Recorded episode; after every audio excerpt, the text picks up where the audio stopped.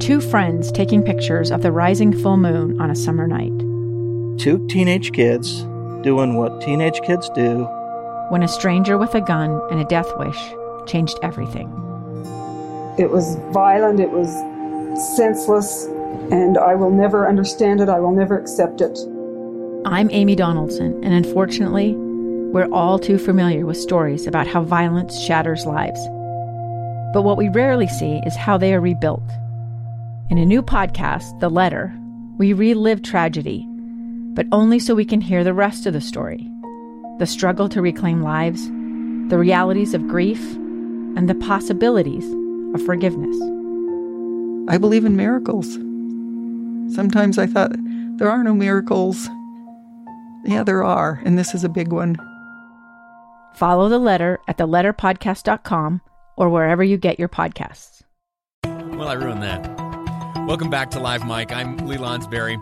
Uh, listen, there has been much reason to grieve over the past week. There has been much reason to look at the actions of others and say, how dare they, how dare they, how dare they. Uh, there are some uh, that are on the you know the the other end of our fingers as we point that I think universally uh, deserve that condemnation. But if we are able to somehow put aside uh, some of the frustrations that we're feeling, uh, some of the, the heartbroken feelings that uh, we've been experiencing, myself included, uh, you, I have had a, a very hard time figuring out my thoughts on this whole deal.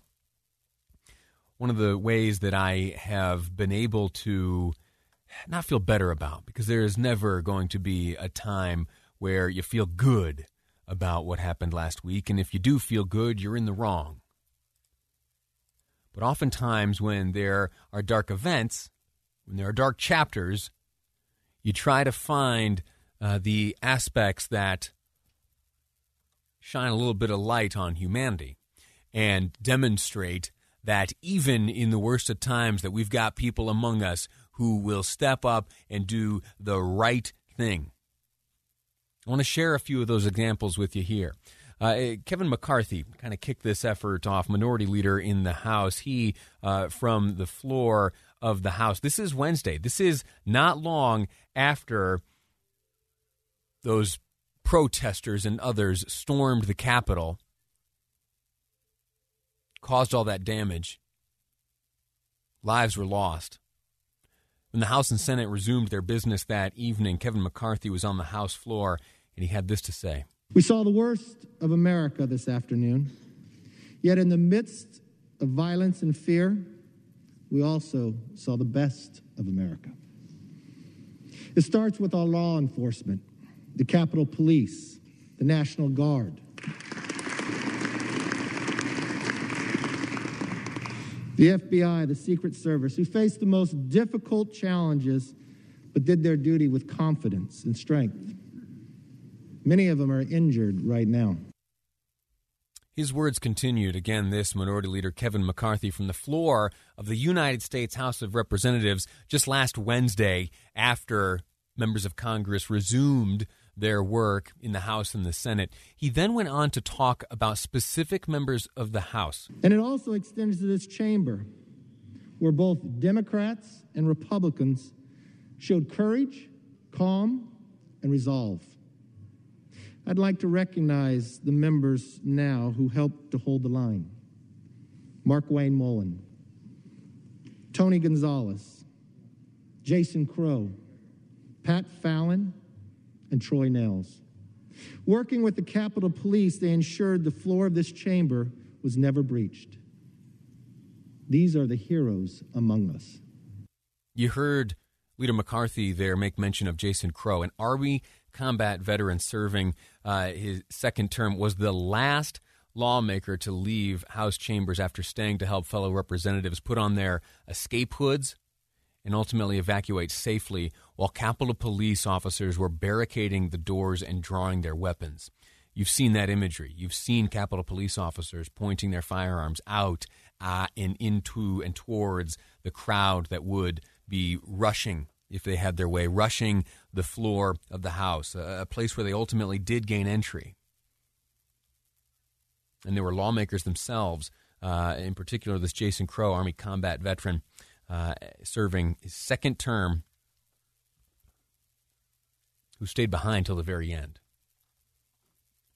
Another example of quick thinking, heroism, and goodness and excellence comes in the form of uh, one Capitol Hill police officer, one member of the Capitol Police Force. There was a video.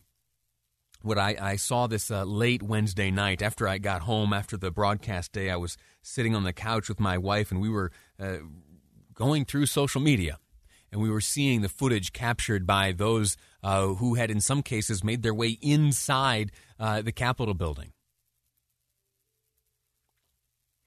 One video showed uh, a single member of the United States Capitol Police, initially what looked like fleeing from a crowd of these intruders.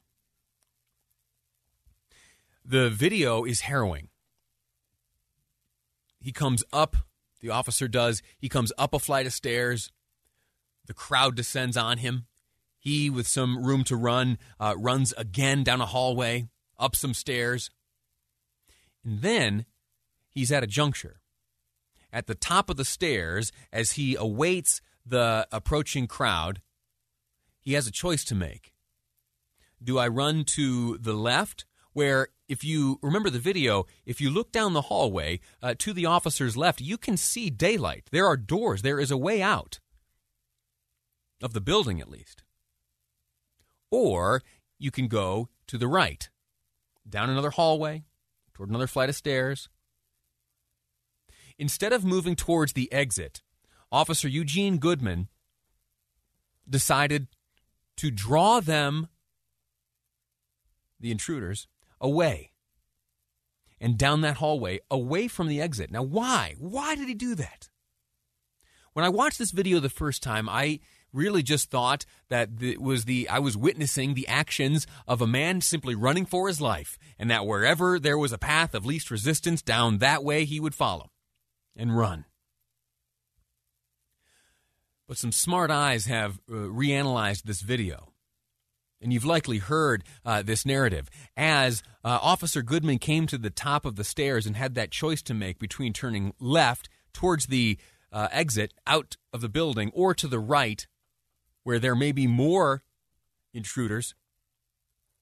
The reason he didn't turn left was because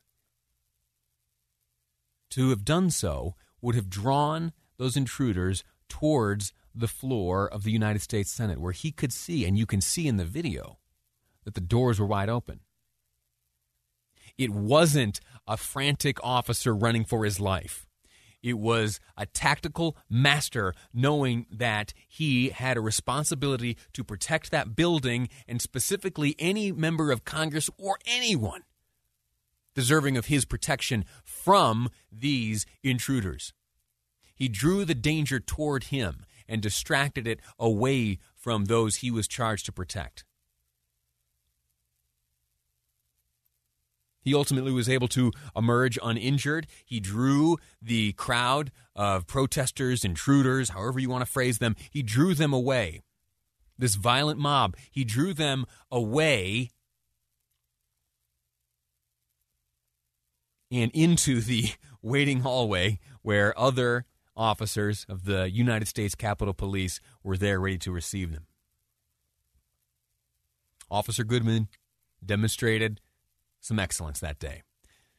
Of the many stories that I will remember uh, to stem from this week, his will 100% be one of them.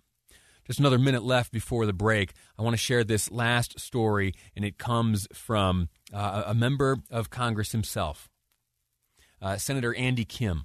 Unlike many of the colleagues of Representative, rather, I'm sorry, I called him a senator, Representative Kim, uh, a Democrat representing a portion of New Jersey, a- after after the Capitol building was cleared and after the work was done of that night, uh, for the most part, members of Congress went their separate ways. When the all clear signal was given, home they went. Andy Kim did not. You know what he did?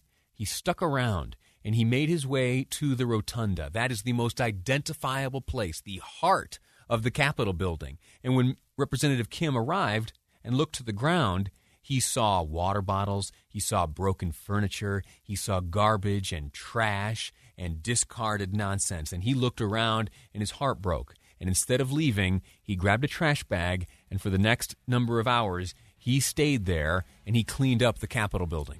He cleaned up the workplace that the people of New Jersey sent him to represent. It may have been symbolic. And sure, there's a crew responsible for taking care of the cleanup. But whatever little bit he could do, he did it. That's a lesson for us all. Quick break. When we return, we're finally going to talk about social media, specifically Twitter and the other outlets that have removed Donald Trump from their platforms. What's that mean for the future? We'll debate that next on Live Mic. I'm Lee Lonsberry, and this is KSL News Radio. Two friends taking pictures of the rising full moon on a summer night. Two teenage kids doing what teenage kids do. When a stranger with a gun and a death wish changed everything. It was violent, it was senseless, and I will never understand it. I will never accept it. I'm Amy Donaldson, and unfortunately, we're all too familiar with stories about how violence shatters lives. But what we rarely see is how they are rebuilt. In a new podcast, The Letter, we relive tragedy, but only so we can hear the rest of the story the struggle to reclaim lives, the realities of grief, and the possibilities of forgiveness. I believe in miracles. Sometimes I thought, there are no miracles. Yeah, there are, and this is a big one. Follow the letter at theletterpodcast.com or wherever you get your podcasts.